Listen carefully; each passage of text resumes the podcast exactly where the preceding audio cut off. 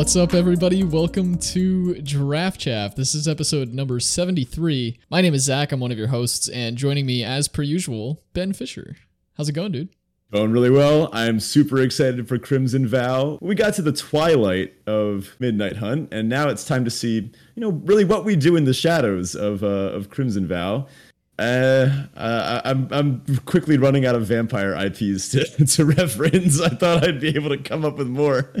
Well, that's right. Today is our Crimson Vow format breakdown. We are super excited to dive into this format. We actually did a little bit of preview content for this, which is not usual for us, and we're going to try to make it more usual, and more common going forward. But we did already release uh, set grades that we did for we we've been supplying Cardsphere with set grades, so we actually did a small stream for part of that, and then we released on 17 Lands our actual breakdown of those grades. So you can check that out in our Discord. And if you're not in the Discord, definitely hop into that as soon as you find comfortable and check out all the different channels we have over there. Like I said, you can check out the 17 Lands set grades for Crimson Vow from Draft Chaff in the announcements channel and any of the other discussions in in the Crimson Vow channel and and a handful of other places as well. So check that out. The link to that is in our episode description as well as on the Twitter page. And if you want to support the show, you can do so on Patreon at patreon.com forward slash draft chaff pod. This is our only real sponsor of the show and is what keeps us doing this week in and week out. We thank you all so much for your support and keeping us doing this on a regular basis. Perks over there include things like stickers, show notes, unedited recordings to the show, our Draft Chaff hero cards sent to you signed by us, as well as our Draft Doctor series. We're still looking to get some of those sent in. The beginning of Crimson Vow will be great for those, uh, so definitely send in your 17 lands logs if you're on the uh, Squadron Hawk tier so you can get those done and we can get some videos out for you guys. Yeah, the patrons are really the lifeblood of the show. And I want to say a really big thanks to all the patrons that support us week in and week out. Zach's giving me a look. I, I don't think I can keep going. I, I think we, we're just going to call it here. Uh, I hope you enjoyed listening. the format breakdown. See you later. Anyway, we're not going to do a, uh, a crack a draft thing. Doesn't make a lot of sense when we don't know the cards yet. Let's get into our Teferi Tibalt. We're going to share a high, a low, kind of like a roses and thorns thing. What's up, Zach? Yeah, so I mentioned a few weeks ago that I've been having some issues health wise. I was feeling a ton of fatigue and anxiety and things like that. Most of that is gone. I'm feeling quite a bit better at this point, so very happy about that. Uh, work's been Wait. good, pretty pretty calm this week, so not a whole lot of stressors going on at the moment. And of course, we're gearing up for Thanksgiving here in the U.S and so I'm I'm practicing. Uh, well, I, am working on losing calories so that when Thanksgiving rolls around, I can put them all back on. Good strategy. Uh, for my Tibalt, I haven't played limited in a long time. I mentioned this during our, our format farewell for uh, Midnight Hunt, and I'm really itching at this point. I, I am very excited to jump into Crimson Vow. From what I've seen of the format so far, it's looking very fun and and a bit more balanced, shall we say, than than Midnight Hunt was. Mm. So very excited to see where this turns out. I'm excited for pre-release, which I think I'm gonna be able to make it to this weekend. I'm, I'm kind of doing, doing a little traveling. I'm uh, I'm bunny sitting from my brother this weekend, which is my one of my Teferis. I love hanging out with these bunnies while my brother's out of town. He's got three of them. They're all kind of mean, but they're really cute, so it balances out. Another weird Teferi I'm uh, I'm currently drinking apple cider that I made myself out of spite, and uh, I should probably explain that sentence because it's not one that I thought I'd ever say. Those that know me in, in real life know that I'm an awful chef. I am a terrible cook. I cannot make anything. I can make an omelet. That's about the best I can I can come up with. But I really like making drinks, uh, alcoholic or otherwise. So this one in particular, I was making because my school is having like a Thanksgiving feast. I'm a teacher. They're having like a, a, Thanksgiving luncheon for all the staff where everyone has to bring something, like potluck style. There was a sign up sheet on like a, a Google sheet. It was like an editable thing. So every teacher was like putting in what they were going to sign up for. There's another Mr. Fisher in the district, even spelled the same exact way as my name, and he signed up to bring apple cider. Now, I always sign up to bring apple cider at these kinds of things. I love bringing apple cider. I love like making mulled cider or different kinds of hot cider. It's always my go-to thing. And I felt like I had just been stiffed. I, I felt like I had just been I, I don't like had the rug pulled out from under me. I'm the apple cider guy. So like several uh, several notches down, I wrote homemade apple cider. Throwing shade at this other Mr. Fisher. Oh my goodness. And uh, the best part is that I had never even attempted to make homemade cider before. so this week I've been messing around. Like I tried out one Oh, recipe. like like from try out- scratch homemade cider. from scratch, Wow. smushing those apples, boiling them for three hours. It the first batch turned out really well. I'm I'm pretty happy with it. I'm gonna try messing around with some different apples next time, some different spices. Hopefully, I get a, a good recipe in the next few weeks. But look, spite is a really powerful motivator. I, I don't really know what else to say. My tip this week, I'm behind on work as usual because I'm spending all my time researching apple cider. I don't really have much to add to that. I had a few tough losses in limited this week. The core set chaos draft, which I actually really enjoyed. I had a few that I just I crushed. I, I went six and three on a, a I think three in a row, and then I lost like two straight. I just kind of like two three I one three, and uh, that was a bit that was a bit tough. But you know the, the losses always hurt more than the wins. With that, on to our listener question of the week. This week, our question comes from Moon in the Discord, and Moon says, There's some pretty good graveyard hate in the new set, but it's not attached to a 3 4 that enters the battlefield with two 2 2s. How busted is Diregraf Horde at common? Yeah, I mean, it's, it's pretty busted. At what rarity do you look at Diregraf Horde and say now it has to have some adjustments? At uncommon, I think it's fine. Like they could have made that an uncommon. At, at rare, it's not very flashy, but like I don't know, I could see it being printed as a rare. I like. I think we wouldn't have blinked too much. Maybe if it was like a three mana three four that ETB'd and did all this stuff. If it was a three mana three four, I think that'd be a solid rare. Okay, yeah, I mean, yeah, but you cut off two whole mana from that. It's a three mana three, so that's already above rate. Plus, you're getting two, two, two bodies. I think if they if they cut Decayed off and kept it at a five mana three four, it could potentially be a rare because it makes Decayed zombies. It doesn't make typical like traditional zombies. I think if if they if it just made normal zombies, like if Diregraf Horde was reprinted or not reprinted, but functionally reprinted into Yeah, yeah, okay. Crimson Vow, you would have seen it without Decayed, and that that I think we could have seen at rare, definitely at uh, at uncommon. Like this is a pushed common.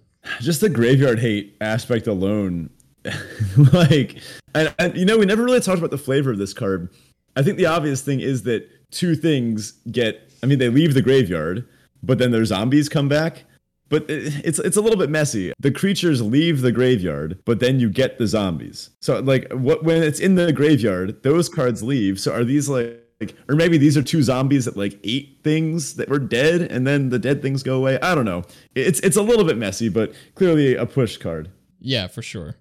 Let's get into our main topic, the Crimson Vow format breakdown. We're going to chat about each of the two color archetypes, maybe mention some potential side archetypes along the way. And for each section, we're going to cover the single gold uncommon. We only actually have one this time around, and two cards of each color that we think will be pretty key to the archetype. Maybe one common, one uncommon. I think it generally spread out like that.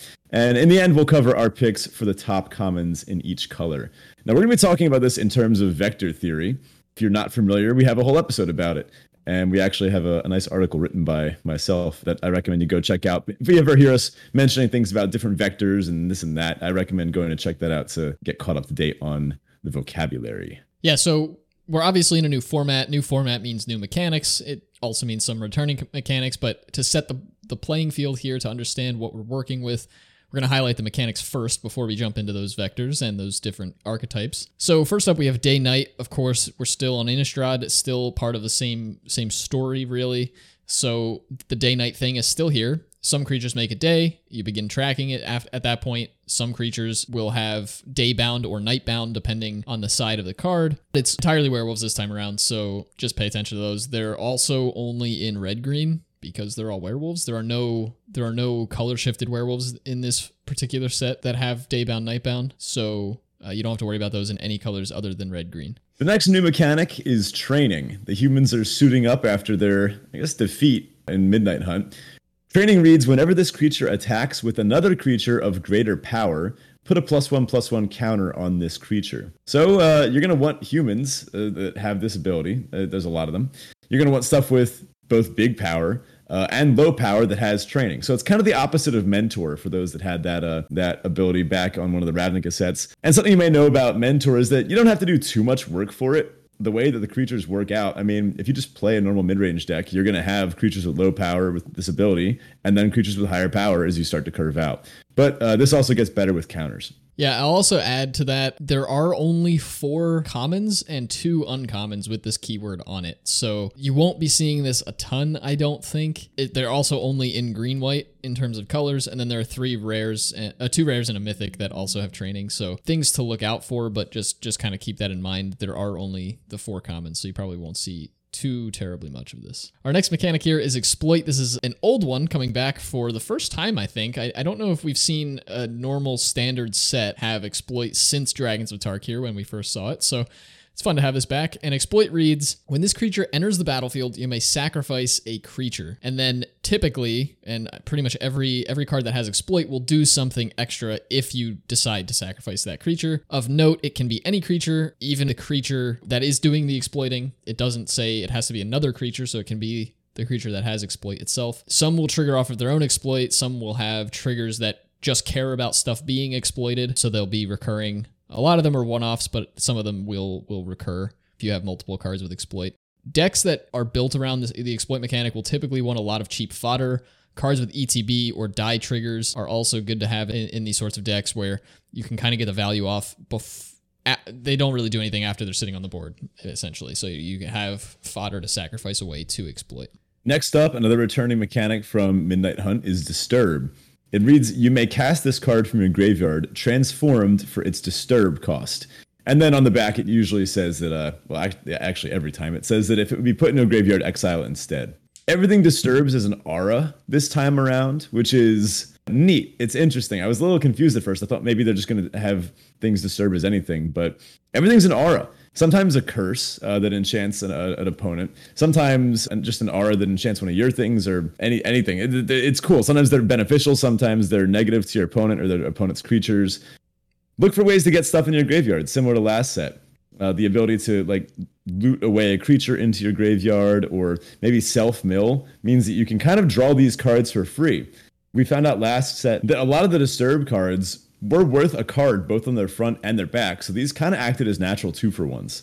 Look for something similar this set, but the fact that everything's an aura means that sometimes they're not quite worth a card if they get blown up by removal. Interested to see how this one plays out. Yeah, likewise. Our next new mechanic here is blood, and these are essentially just tokens. Blood blood tokens are a new new form of token that we have in the game. Cards create blood tokens. Typically, they're in red and or black, and they are colorless artifacts with an activated ability of pay one, tap and sacrifice it, and discard a card to draw a card. So the discard is part of the activation here. This isn't like a, a, traditional loot or rummage sort of thing where the effect is causing you to discard a card. You have to discard as part of the cost. So if for whatever reason this is on on the stack and somebody happens to want to counter your draw, you will have already needed to discard that card. A minor thing probably won't come up in limited, but something to keep in mind. Yeah, this means you should consider keeping an extra land in hand if you are pretty confident that you could draw into a way to create a blood token. Typically, we recommend playing your lands out like that, but you know, this is an actual reason because this gives everything cycling for one in the late game, which is pretty cool. Last but not least, we have Cleave. Not super relevant for any one particular archetype. This one also shows up mostly at higher rarities, but there's a few commons with it. You may cast a spell for its Cleave cost. If you do, remove the words in square brackets from the, the card itself. So this is some of the most bizarre templating to try to describe audibly. But basically, there'll be a sentence. Some of the words will be in brackets. If you pay for a cleave cost, you remove the stuff in brackets, and it usually makes the card better. So something that says like destroy a human creature, and then when you pay the cleave cost, it might cost a little more, but you'll get to remove the word human, and it'll just say destroy a creature in, in this case, I think it's actually a deal three, gain three that costs one of the black or costs one black black for its cleave cost. It's definitely a weird one to talk about in audio form where we can't show any of that sort of stuff. I will add as well that it's mostly blue cards and a hand like there are a handful of black cards. It cleave does technically show up in every color, uh, but there are only two white cards with it, one red, one green, and then there are a handful of blues and three blacks, none at common for the black there. So you won't have to worry about this in many colors in terms of actual uh, like actually using cleave. But if you're in blue, you'll definitely want to keep an eye out for it. All right, so let's get into our archetypes. Oh man, um, looks like blue white is, is some kind of disturbing aura, some kind of spirits theme. You, you we would we know anybody that would want to talk about blue white spirits? I don't know if we know anyone like that. Yep, definitely not me. I, I totally hate spirits, but I'll take one for the team. You know, so as we usually do, we will cover the archetype, the multicolored signpost uncommon here, and then we'll we'll kind of break down what this archetype is looking to do as well as some of the key cards that we expect to see in, in that vector. So our signpost uncommon here is called Brinecomber. This is one white blue for a 1-1 spirit at uncommon.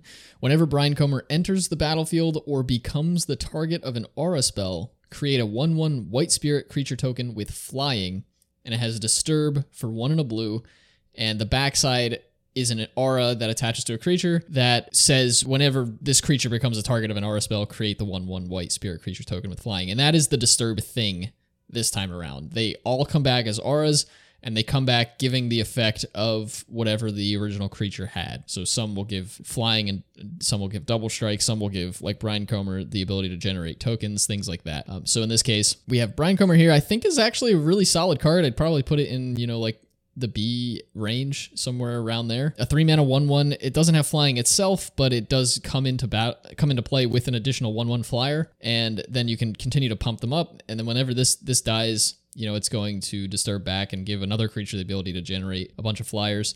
This is kind of similar to uh, a card we had in Midnight Hunt, where by the time it was it warranted being removed, it had already done everything you needed it to, and you were pretty happy that your opponent pointed a removal spell at it anyway. So I think we're going to see something similar here. The Disturb color pair so far seems to be blue white, of course, um, kind of following what what we saw in Midnight Hunt, and it seems to be mostly that these are are going to be two for ones. There are there are a handful of them that I think won't quite get there, but do pay attention to keeping creatures on the battlefield so that you have something to disturb the auras back onto and also kind of you know you're going to have to that inherent sort of two for one against yourself in terms of removal spells and things. But i think having these attached to disturb actually negates that a lot right? Because you don't feel you still had to invest the mana but you don't feel like you're down a card necessarily when your opponent gets rid of it. One of the big problems with auras in modern limited is that they tend to print pretty efficient cheap removal.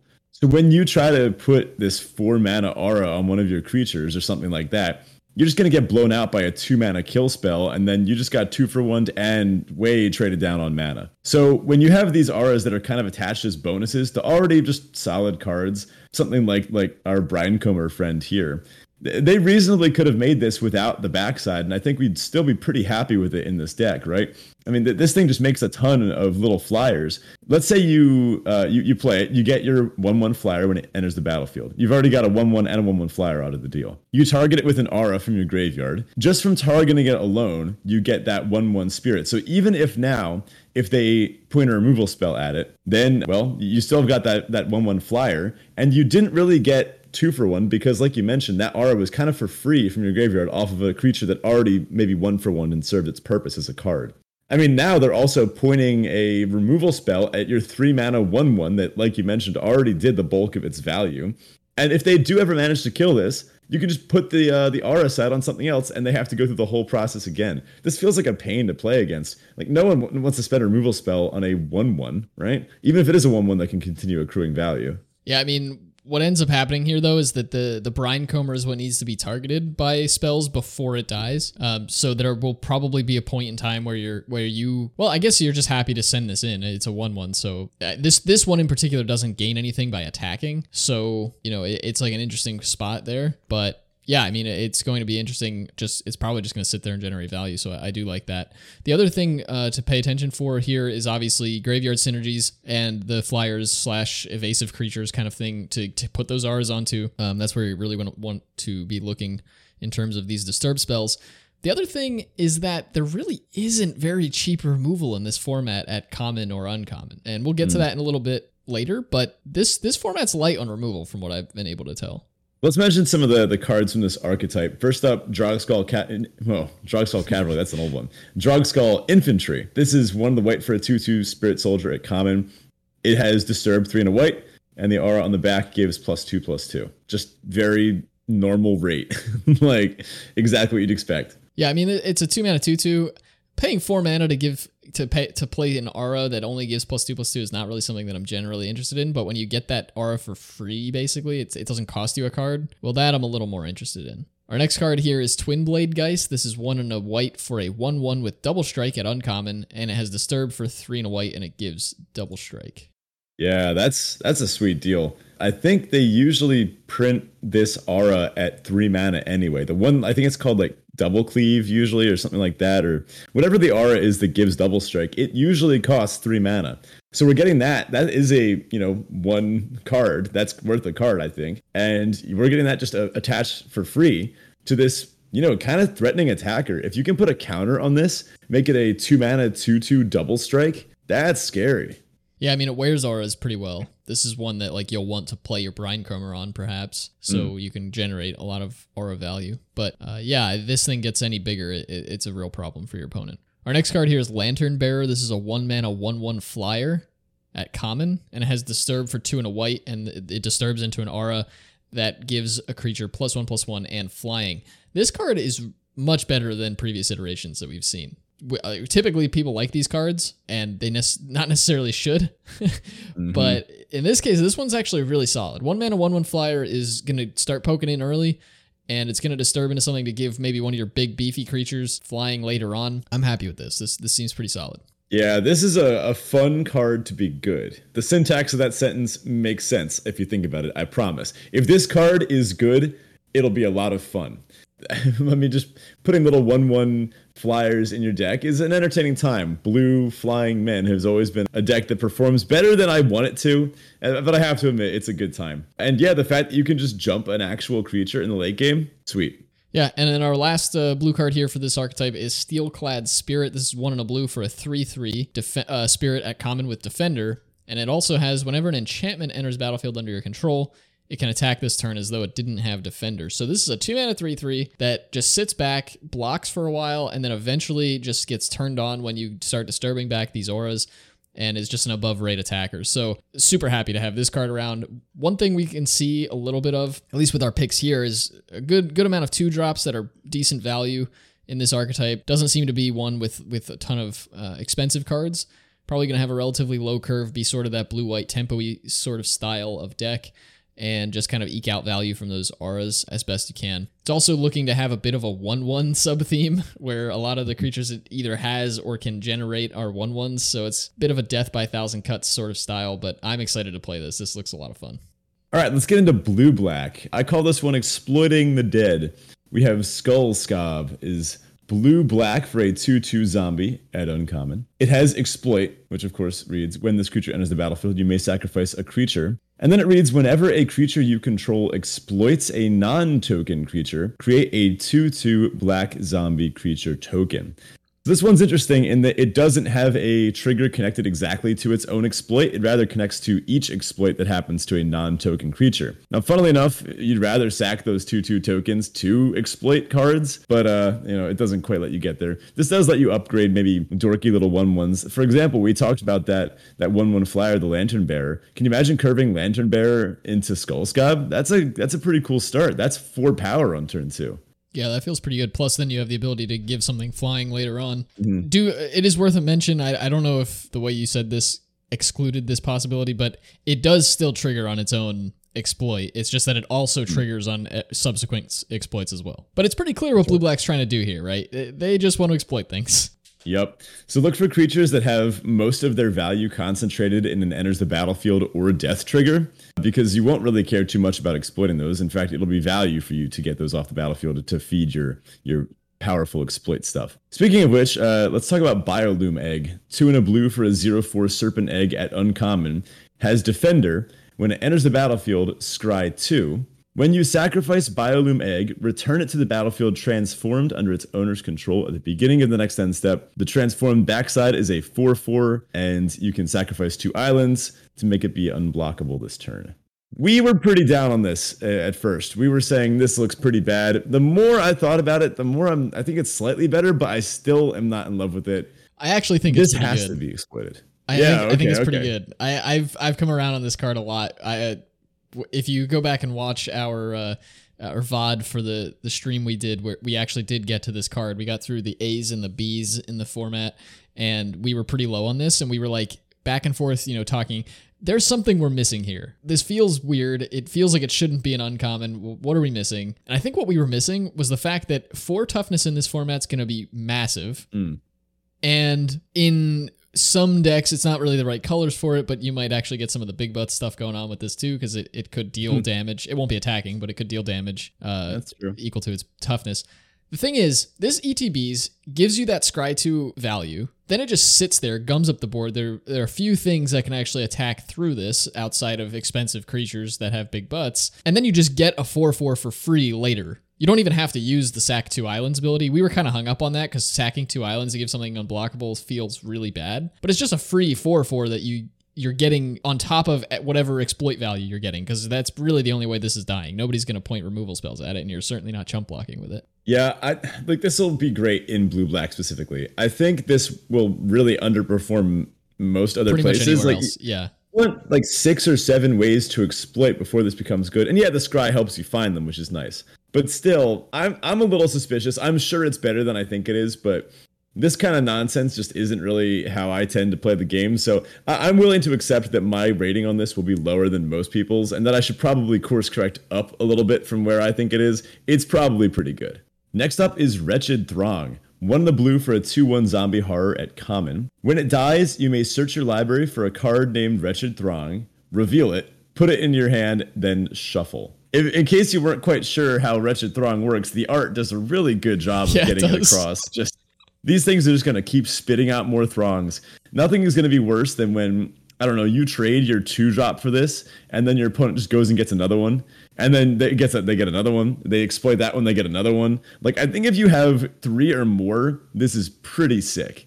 You can even chump with it in the late game, or like I mean, it does get worse if you have multiples in hand. You never want to draw. If you ever have two exactly and you draw both, you're gonna feel like an idiot. But this is obviously fantastic exploit fodder. It gives you a new card to exploit with the next time. It draws you a card, even if this is just something that trades off. It, gets better the more you have. I, look forward to seeing screenshots of someone, someone with like eight of these in a deck, and that, that'll be a good time. Next up is a reprint. It's Doomed Dissenter. He's back and uh, on a different plane, but still dissenting as always. This is one of the black for a 1 1 human, common. When it dies, create a 2 2 black zombie creature token. Again, just look how well this plays with the Skull Skaab. The vector is really clear here.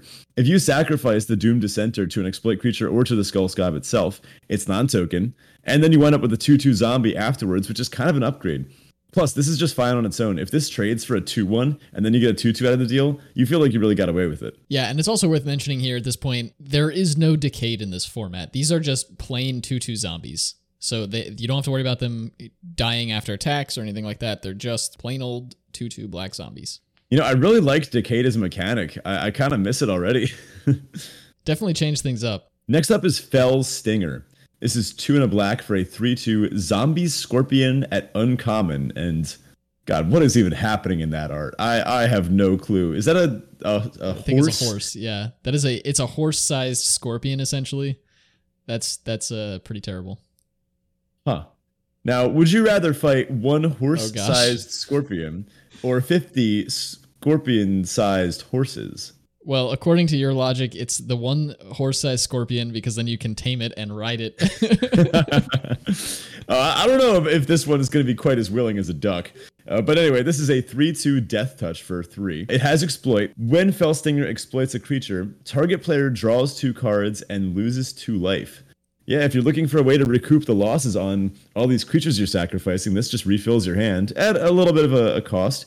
Th- these are some interesting stats. 3 2 for 3. I mean, it feels like they just added death touch on this for free. I'd be happy with this even without that. yeah, I actually am positing that this is the front runner right now for a draft chaff hero for this set. I think this card is going to be bonkers. It does look pretty great.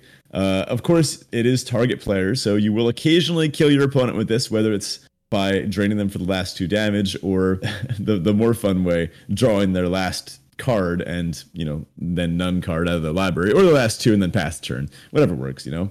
Use at your own risk. But Fellstinger looks sweet. Again, imagine you go one drop into Skull Skaab into Fellstinger and you exploit the token you got off the Skull Skaab. And then you just get another one. And uh, actually, wait, no, you don't. That's only when you get a non token. Okay. You, you, still get a whole bunch of sweet value. I mean, sacrificing and ETB triggers, this is what Blue Black is pretty good at. And it looks really well supported, even with Biolume Egg, I suppose. All right, on to our next vector here. We have Black Red or Bloody Murder, as it were. And our signpost uncommon here is Blood Tithe Harvester. This is red and a black for a 3 2 vampire at uncommon. When it ETBs, create a blood token. And again, those are artifacts that have pay one tap, discard a card, sack this artifact, draw a card. So they essentially give cycling to all of your things. And then Blood Tithe Harvester also has an activated ability of tap, sack Blood Tithe Harvester. Target creature gets minus X minus X until end of turn, where X is twice the number of blood tokens you control. Activate this only as a sorcery. So this is interesting. You definitely want to have a handful of blood tokens for this, but it is twice the number of tokens you have, so really you're pretty happy if you've got two of them. I mean, minus four, minus four to anything is just a it's just a kill spell. And you are cashing in your 3-2 for 2, but it's a 3-2 for 2 with upside and then more upside. That's just that just sounds pretty good to me. Yeah, I see this smacking in in the first few turns, getting in for maybe 6, potentially even 9 damage, which is a lot. And then once it gets blanked, I mean, it looks like red and black are going to have plenty of blood tokens laying around. You might just get to, I don't know, to deal like minus four, take out a four drop or something, a five drop even potentially.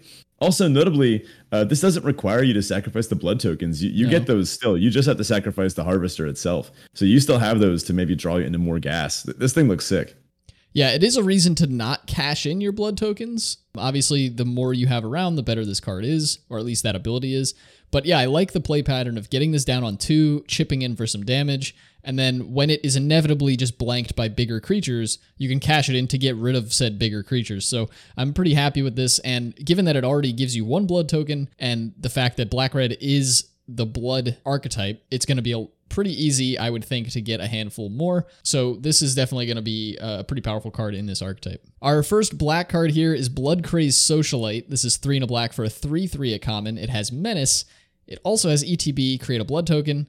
And whenever it attacks, you may sack a blood token, and if you do, it gets plus two, plus two until end of turn. I love cards like this. It's a beefy creature with a relevant keyword ability in Menace. Adds to the whole sub theme of the, the archetype. And then it has this awesome little threat of activation effect just attached to it. Now, this one is is a little bit worse than those, given that you have to do this at attacks. So you don't get to blow your opponent out. There's really no threat of activation on this one in particular, but I still think this is going to be a pretty solid card for the archetype. Yeah, it seems like blood is pretty easy to get. It almost feels like they color shifted some of the stuff. Instead of stapling a decayed token onto all these random spells, there's a blood token stapled onto all these random spells. This does a, a pretty good Thallid Omnivore impression, if you remember way back from Dominaria. Mm-hmm. That really had that threat of activation, especially with all the uh, little saplings running around. But this will often attack as a four mana five five menace. That's that's really good, and this is a common. So I mean, if you can pick up a few of these, look for ways to actually get blood. You might want to actually put some work into making sure you have those blood tokens laying around because a four mana five five menace is obviously insane, and that is the top end. That is very real. Yeah. Notably, you can only sacrifice the one blood token. You can't sack X blood tokens to give it plus two plus two more than once. So so that does have, you know, Omnivore had that going for it as well. You could kind of sack whatever you wanted. But I think giving giving it that ability and then either or both giving it the ability to just activate this whenever you wanted would make it ridiculous because Menace really means that your opponent's getting blown out. At worst, you're two for wanting them, and at best, you're doing a lot more than that. So uh, I think this was pretty safely created this way. Uh, I think this was done intentionally, and I expect this card to still perform pretty well. Yeah, notably, that's also a, an attack trigger. So this is pretty aggressively slanted. Uh, this vector is pretty clearly asking you to attack. And uh, if it wasn't clear enough, why don't you check out our next card? Yeah, our next card here is Wedding Security. This is three black black for a 4 4 at uncommon. It's a vampire soldier, and whenever Wedding Security attacks, you may sacrifice a blood token. If you do, put a plus one plus one counter on Wedding Security. Oh, and also draw a card. yeah, like, what yeah, the heck? there it is. At first, it sounds a little bit like a, uh, a slightly more expensive Blood Crazed Socialite, our last one, but that draw a card. Ooh, I mean, turning a rummage into a draw card, that is sick. So this is basically atta- attacks as a five mana five five. Yes, it, the first time it attacks, it doesn't generate a blood token, so you do need a way to, to get them. Uh, Wedding Security doesn't provide that. But it just continues to get bigger and it replaces itself repeatedly. This card is a reason in and of itself to have ways to generate blood tokens. Pick these up. This is this is a really solid card for this archetype. Yeah, I feel like this could run away with the game. If you're there with a like a four four and a three three, and they attack with this thing, and you have some, and they have some mana up, you're like, well, I could double block it, but if they blow me out, then I'm never killing this thing. What do I do? It just seems like really an annoying card to deal with. And plus, if the worst that you could do with it is have it replace itself, right? So uh, I like this thing a lot. Our next card here is Markov Retribution. This is two in a red for a sorcery at uncommon. Choose one or both. Creatures you control get plus one plus zero until end of turn. Target vampire you control deals damage equal to its power to another target creature. Now this is interesting. I like this card because it's well, it's modal. We we tend to love modal cards, but each of the modes are in pretty different directions, and I like that because it it adds it's kind of two cards in one in that way. You can kind of go wide, pump your team a little bit, and and try to chip in that damage or you can use it as a removal spell, which I think is pretty phenomenal. I mean, imagine having your your wedding security at like as a six six, and then you just all right, Markov Retribution. It turns it into a removal spell for just about everything. Yeah, I, this is also a sorcery, so that that go wide effect. Sometimes you'll use like a Warhorn Blast or something that kind of effect on defense to maybe have a bunch of tokens and you fell behind and you end up trading uh, kind of well. This is a, an aggressive one. It's sorcery speed. You have to do this at, at, at your turn. So really, what it's asking you to do is cast this like go wide effect, this plus one plus zero. Use it as a removal spell too. The first time I read this, I didn't realize it was both. Like, yeah, it is both. You can do both of these. That that's pretty sick. You can do both, and plus that does that buffs the power of your vampires. So if you had a two two, now you're dealing three to something, and then maybe you kill their biggest thing and attack. This this card will end games absolutely. Next up is Belligerent Guest. One too many Bloody Marys, I suppose. two in a red for a 3 2 nice. vampire at common. It has trample, and when it deals combat damage to a player, create a blood token. Well, there you go. There's, there's a repeatable blood token generator. It isn't huge, but it's on rate and it's got trample, which is relevant if you're trying to deal combat damage to players. Mm. Sometimes this will trade off and still get you a blood token. Nice. I like it. Absolutely. Uh, next up, our friends that have been raised by wolves, the red green, uh, the, the werewolves, they're back. I don't know, man. It's hard not to be down on werewolves, but I'm going to try my best to, to here. channel. Yeah, they're definitely better, but I don't know how much. But let's talk about Child of the Pack, who was quite literally raised by wolves, it seems. Two red green for a 2 5. Sweet. It's uncommon. Human werewolf. It has paid two red green, so it's its own casting cost. Create a 2 2 green wolf creature token. And of course, it has Daybound. The backside, it's a 5 5 with Trample, just a werewolf now. Other creatures you control get plus 1 plus O, which of course will turn all those wolves you've been making into 3 2s. Yeah, I like this one. This this is a cool card.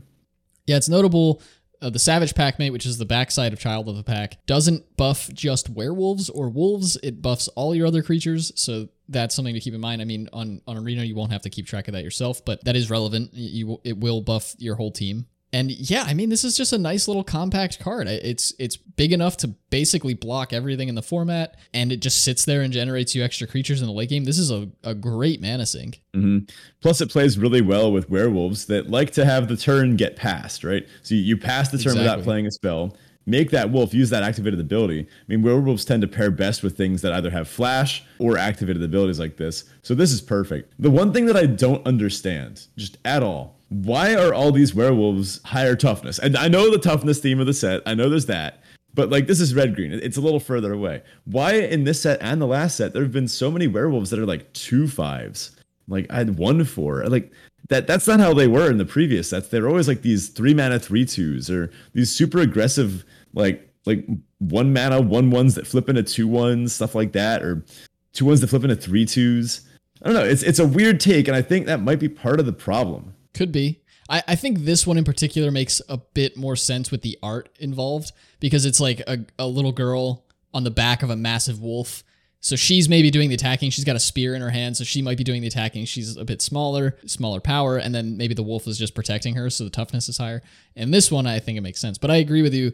the The overall theme of werewolves being a bit beefier on the back end, as opposed to having a p- high power, I think probably did hurt them long term, uh, especially in Midnight Hunt. If they were far more aggressively slammed, like if, if Tavern Ruffian was like a five three or something instead of a two five, Yeah, yeah. it would have been much more uh, competitive. I think with the with the format. Well, anyway, we have to remember to not uh not entirely blame these new werewolves uh, because of the, the faults of our, our old werewolf friends from Midnight Hunt. I mean, who knows? Maybe these lack all the problems that those ones had, or maybe it's worse. Uh, who knows? But they, they deserve uh, some good support. Maybe they get it this time around. Uh, notably, it looks like a lot of the a lot of the cards this time care about both wolves and werewolves, which is a nice a nice flavor thing, especially Child of the Pack, uh, who does make wolves. Let's talk about Hungry Ridge Wolf. One in the red for a 2 2 common. It's a wolf. Has some pretty sick art. And again, with those weird things next to the moon, I still never got an answer about that. If you know what those things next to the moon are, please like, comment, and subscribe to our podcast. Uh, I'm sorry, I'll just keep going. So, as long as you control another wolf or werewolf, Hungry Ridge Wolf gets plus one plus O and has trample. This looks kind of like a Grotag bug catcher, and I will play like 10 Grotag bug catchers in a deck. So, yeah, g- give me some Ridge Wolves. I like this one. Sure. Next up is Runebound Wolf, another one in a red for a 2 2. This one is an uncommon. It's actually looks very similar. It's another wolf. This one has three in a red, tap, Runebound Wolf deals damage equal to the number of wolves and werewolves you control to target opponent. So again, an activated ability, a mana sink that you can use to maybe flip some werewolves in the late game and then activate this. I mean, if this taps for two or three, that's reasonable. There will eventually be a point in the game where red and green they do tend to run out of cards, unlike uh, blue and black and some of these other archetypes. So I could see a point where you're pretty happy starting to deal three or I mean, if this taps for four damage, you're really getting something done. Yeah, I think the funny part is this will be like a nice on curve two mana two two, and then it's going to eventually get outclassed, but you won't want it to die because you're you're going to want it to sit back and use this ability, and then you can rely on some of these other beefier werewolves like Child of the Pack to block around. This will eventually deal far more damage by just a tapping on your opponent's end step Yeah. than it would attacking. So I think yeah, even if you have it does count itself. So Yeah, yeah. it's going to deal one by default and then you know up up from there. I think it's going to be pretty solid in these decks. I almost wish the activated ability dealt damage equal to like the greatest power among wolves or werewolves or something like that. Something too to play off the like give you a reason to ha- actually flip your werewolves. I don't know. Something like that could have been cool too. Next up is Sporeback Wolf. This is one of the green for a 2-2. It's a wolf at common. Lots of good two mana plays in this uh, in this archetype. I like that a lot. As long as it's your turn, Sporeback Wolf gets plus O plus two. Like This feels what? really weird. I don't. Am I missing something here? Uh, so it's your turn. It gets plus O plus two. I mean, again, clearly slanted towards attacks. This makes it difficult to block. It makes it pairs pretty well with combat tricks, especially ones that only affect power. Because maybe like uh, like this is a perfect combo with Sure Strike, for example. Giving this thing First Strike was is a huge blowout if they were trying to double block with creatures to to get it down. Yeah, I mean, it's a good attacker. It's a wolf. It's not an impressive blocker, but uh, I don't think this deck wants to do too much blocking. Last but not least, we have Infestation Expert. Can I interest you in another uh, Tovolar's Huntmaster? Uh yeah. This is four and a green for a 3 4. Say Tovolar's Huntmaster. Uh, it's a human werewolf at uncommon. When it enters the battlefield or attacks, create a 1 1 green insect creature token. And it has daybound. On the back, we have Infested Werewolf. Ugh. Someone forgot to take their doggy pills, I guess. that, that doesn't look good. 4 5. Whenever it enters the battlefield or attacks, create two 1 1 green insect creature tokens with some, some great flavor text. Oh, the front fantastic. side says, uh, There's only so many times she can take being asked. The back says, "What's bugging you?" And There's just a whole menagerie of an infestation there. Yeah, I mean this this provides really good value. If you can get a few clean attacks in with this, you know you're, you're going to make a, a small army of bugs. Sounds nice. I like it. This also might be the first card that we've seen. I'm just scrolling back here to check. I think this is the first card we've seen so far that actually hits on the infestation thing going on. Like we don't we don't really know what this is, but there's like a bunch of art in this in this format Hmm. that has like these weird tentacle monster like tentacles coming out of creatures and the infestation werewolf has that or infested werewolf has like some weird like tentacles coming out of it. I don't know what the deal is with that, but hopefully the story will answer that. Yeah, you're right. I didn't even really notice that, but there were at least one or two other cards that had this kind of Oh, there are a bunch. infestation theme. Yeah, there are a Huh, bunch. good good catch. Yeah, I didn't really notice that one. I don't know if Emrakul's up to her tricks, but th- like we mentioned, I think before, those tentacles do not look very Eldrazi. They look just, I don't know. Yeah, it might have more to do with Krothuss and, and Runo Stromkirk, but Oh, yeah, so that's sure.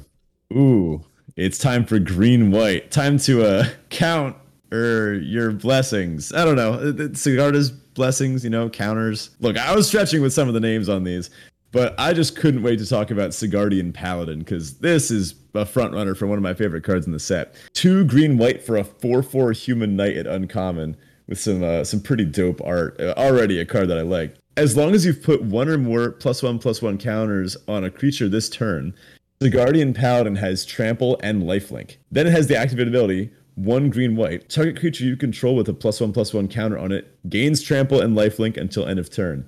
Oh man, this is dope. I actually also love this card. When I first saw it spoiled, I was like, this card alone makes me want to build a Selesnya EDH deck, and I've never wanted to build one Yeah. again before. So I might be doing that. Um, Oh, hey, This back off. I'm working on Selesnya humans. Hey, okay, okay. We, we, we can both have it. That's fair.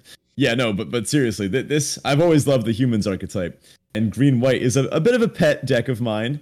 For those that have been listening for a while, some of you may know that I used to have a standard deck last time Innistrad was around, and I played green white humans with a bit of a twist. It was kind of like a, a seasons past package where it was more of a mid range deck that could it, it had like Brisela in it and this is renewal. It was a whole bunch of nonsense, but it had a uh, it was kind of like an aggro mid range and also late game combo deck. It was awesome. I loved playing it. when that quite good. rotated out, I stopped playing standard forever. Um, and uh, anyway, this seeing a good green white human gives me just good vibes. I'm gonna find it pretty hard to pass this one. Now, obviously, uh, green white has the sub theme of training. This is a format of 4 4. This is gonna train everything. And when it does, this thing gets trample and lifelink. And then you can activate this to make one of your trained up creatures get trample and lifelink. Just plays off each other so well. I am really gonna like this deck. Let's start by talking about Laid to Rest. Three and a green for an enchantment at uncommon. Whenever a human you control dies, draw a card. Whenever a creature you control with a plus one plus one counter on it dies, you gain two life. Ugh. Card advantage heaven.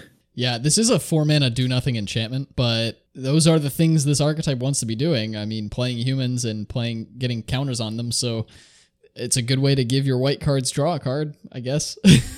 Yeah, I mean, there are certainly four mana do nothing enchantments where, I don't know, your opponent casts them and you go, oh, yes, I, this is going to be an easy game to win. I don't know. I feel like when your opponent casts this, you groan a little bit. You look at the three creatures they've played and they're all humans, and you're like, oh, well, now every time one of my things trades with their things, they draw a card off of it and I'm down a card off the exchange. Like this, this feels like a brutal one. Plus, it gains you life and, Yeah. and buys you more time to draw more humans and play more humans. And oh man, Uh, I, I'm really liking the look of green white.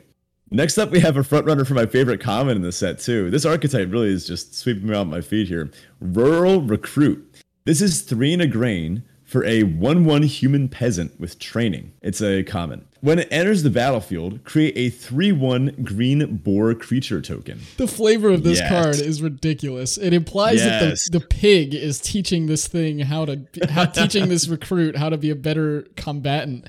It's just absurd, but I love everything about it. The art is also fantastic. Very much uh, a cool style in my opinion, and uh, just love it. Yeah. I mean, are you telling me you want to face down that pig? Look at that thing. It's No, I'm not saying I want to face it down, but I'm not saying it knows anything about combat. Like how is how is this pig training this recruit? I don't get it.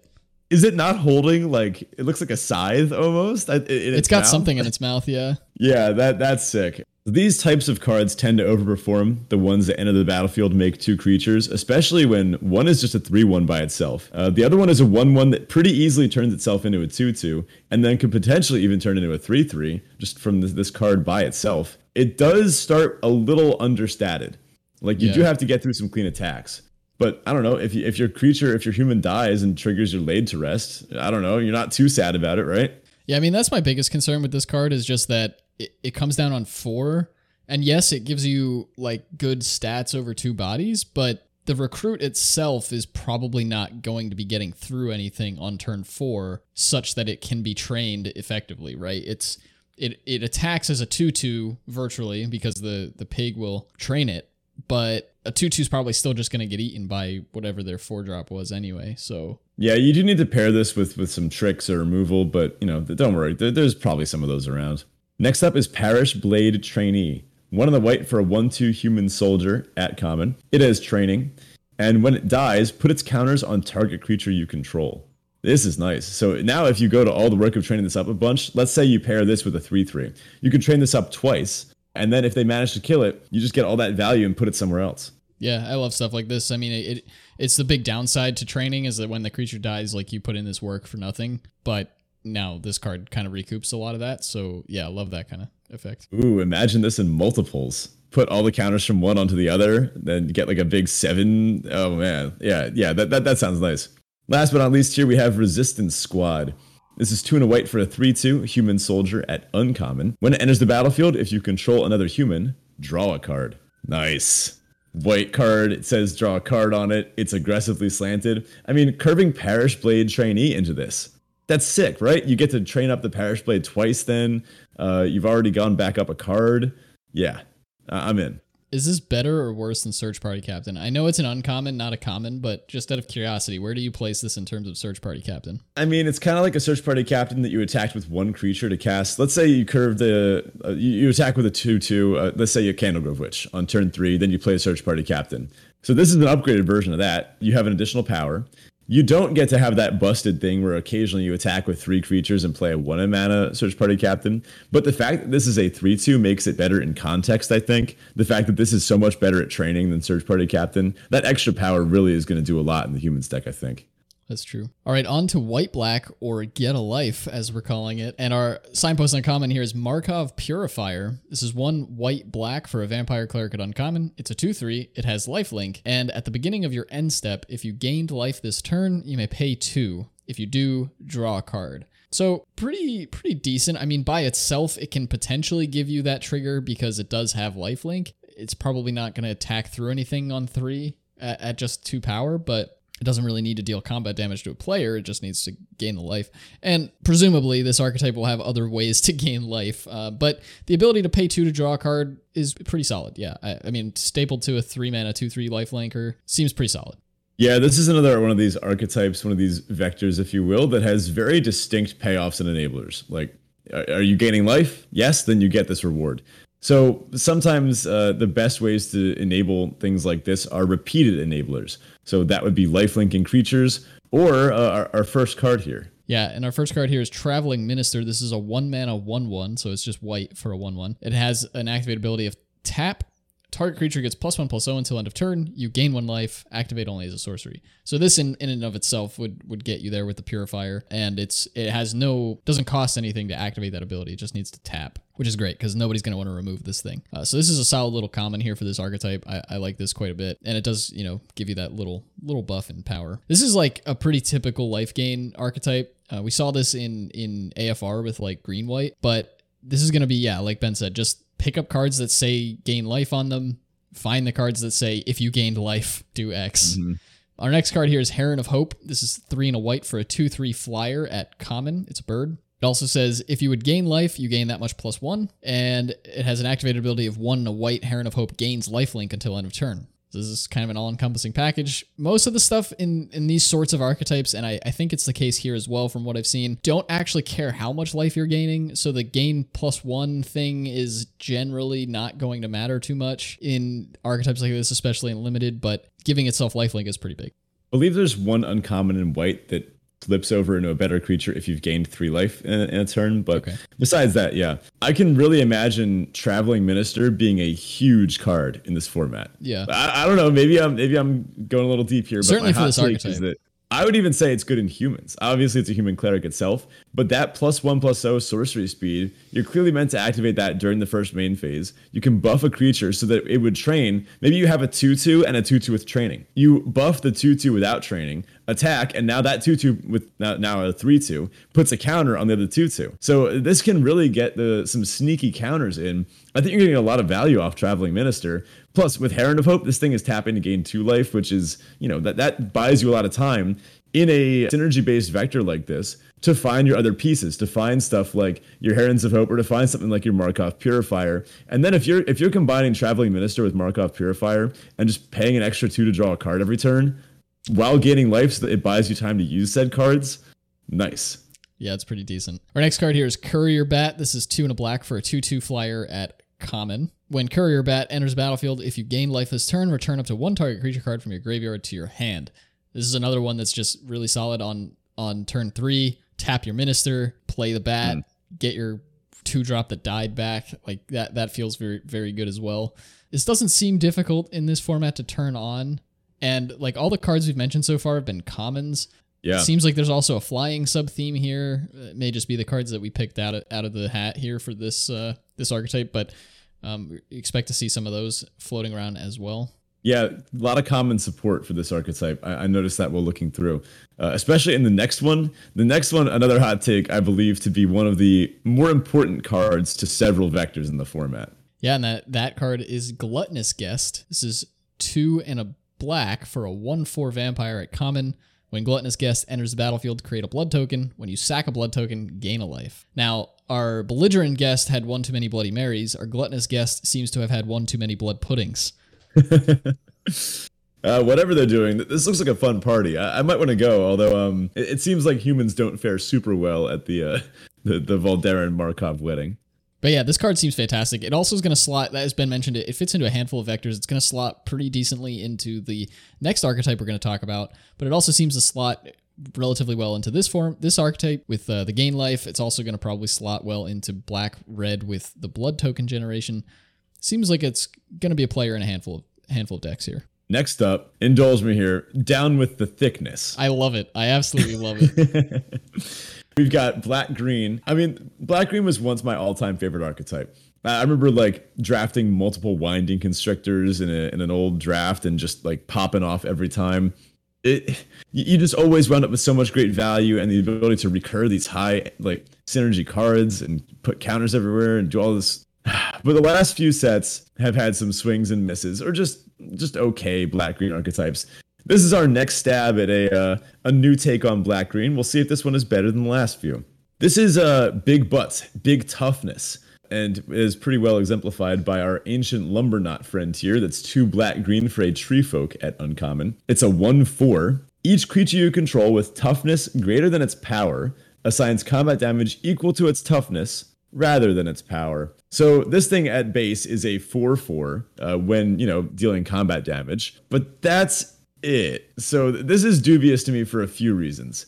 You really need the payoffs unlike like I don't know, good tribal creatures or life gain, where those things, you know, you're playing creatures, they're playing life gain. If you just play a bunch of one fours that have no other text on them and then hope to draw your payoff, that isn't always the best strategy in the world. Having big toughness doesn't win you the game on its own. In fact, it takes you a long time to win the game if that's your strategy. Uh, on its own, this is a 4-4, but like compare that to uh, to the Sigardian Paladin, which is also a 4 mana 4-4 that just does like 10 other awesome things. Yeah, I mean this this is a, a, a signpost that really needs to be in its niche, right? You you cannot mm. play this card in anything. That said, it is the card that will turn on all your other big butt stuff. So it is going to be crucial in that deck, I believe. We do have a card, the first one we're going to talk about here that that also helps with getting kind of speeding things up in terms of getting your opponent dead when you're playing big butts. But I, this has a special place in my heart. Not particularly the black green, but the big butts sub theme is one that I've gravitated towards since I've been playing Magic. I used to play a pretty awesome Bant big butts deck in standard that I kind of built on my own and actually did pretty well with. So I'm I'm excited to see this one and how it works. But yeah, I mean, the Ancient Lumberknot here is definitely a card that needs some help. It it is not going to get the job done on its own. That said, one thing of note that I don't think you are, you and I have talked about, Ben, is that this only causes creatures with toughness greater than their power to assign combat damage equal to their toughness. So if you have mm-hmm. a 6 3, it's not going to make it a 3 3 in combat. Previous yeah. iterations of this sort of effect have just changed, just all, you know, creatures just assign combat damage equal to their toughness instead of power. This does have that caveat that if you have a creature with higher power than toughness, it's not going to downgrade it. Yeah, that's nice. Uh, one thing I can say about this archetype is it's giving us a lot of good draft chaff for the draft chaff cube, which does actually have a big butts archetype in it. So sure I don't know. Well, keep your eyes on the draft chaff cube. There, there might be some updates and or changes coming to that in the near future. First up is catapult fodder. This is two and a black for a 1 5 zombie at uncommon. At the beginning of combat on your turn, if you control three or more creatures that each have toughness greater than their power, transform catapult fodder. This one is the first one, so you really only need two more. And it doesn't seem too hard. I mean, there's a lot of these training creatures that have lower power as well. This thing flips into Catapult Captain. It is a 2 6 zombie. It has the activated ability 2 and a black, tap, sacrifice another creature. Target opponent loses life equal to the sacrificed creature's toughness. Yeah, I mean, that will kill an opponent. Uh, it, eventually, you can just, if you manage to flip this, I mean, if you have 10 toughness on the board, that is a reasonable threat. And the toughness that's there on the board already does kind of prevent your opponent from killing you while you get this thing going. Yeah, exactly. And by default, you'll have two other creatures on board to throw with this thing just by nature of of getting it here. This is the way you're flinging those big butts creatures. I'm I'm excited. This is going to be a fantastic way to win games. if only there were creatures with high toughness and low power. Uh, I wonder if we got any of those this set. Oh, oh, gosh. oh wait a minute. If you had two of these on the board, oh my goodness. I mean, let's talk about unhallowed phalanx. Well, that's what I mean. You have two of these on the board. Yeah, yeah. Uh, let, us talk about it. Four black for a one thirteen. Uh, uh, uh, it's a zombie soldier at common.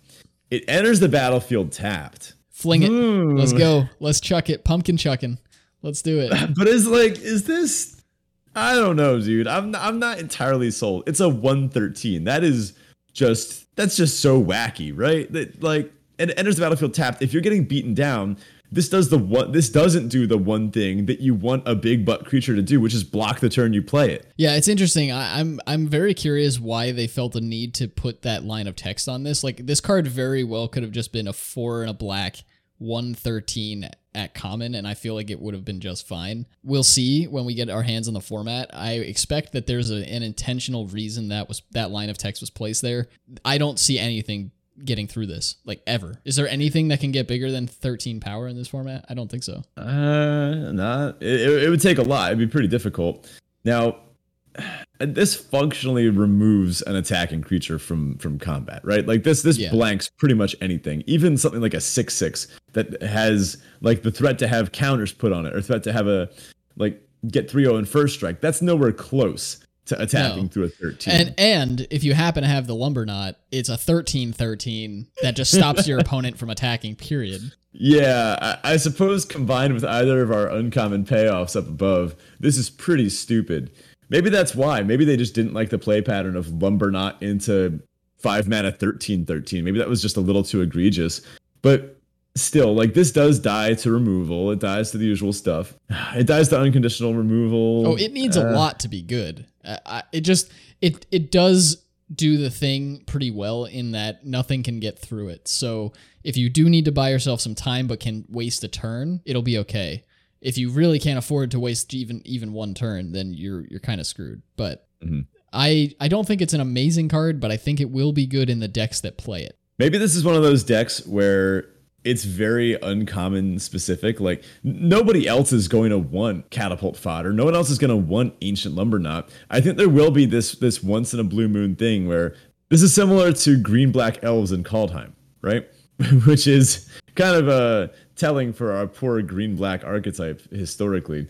But it really needs these particular cards, these particular combinations to come together. And I mean, every once in a while, uh, it'll happen. I suppose sometimes the problem with elves was that other people wanted them. Here, it'll be the opposite. When no one wants this stuff, you'll get a very good deck. And, you know, I, I, this can win games. Will it be wacky? Will it be fun? Yes. Are we going to try to force it? Absolutely.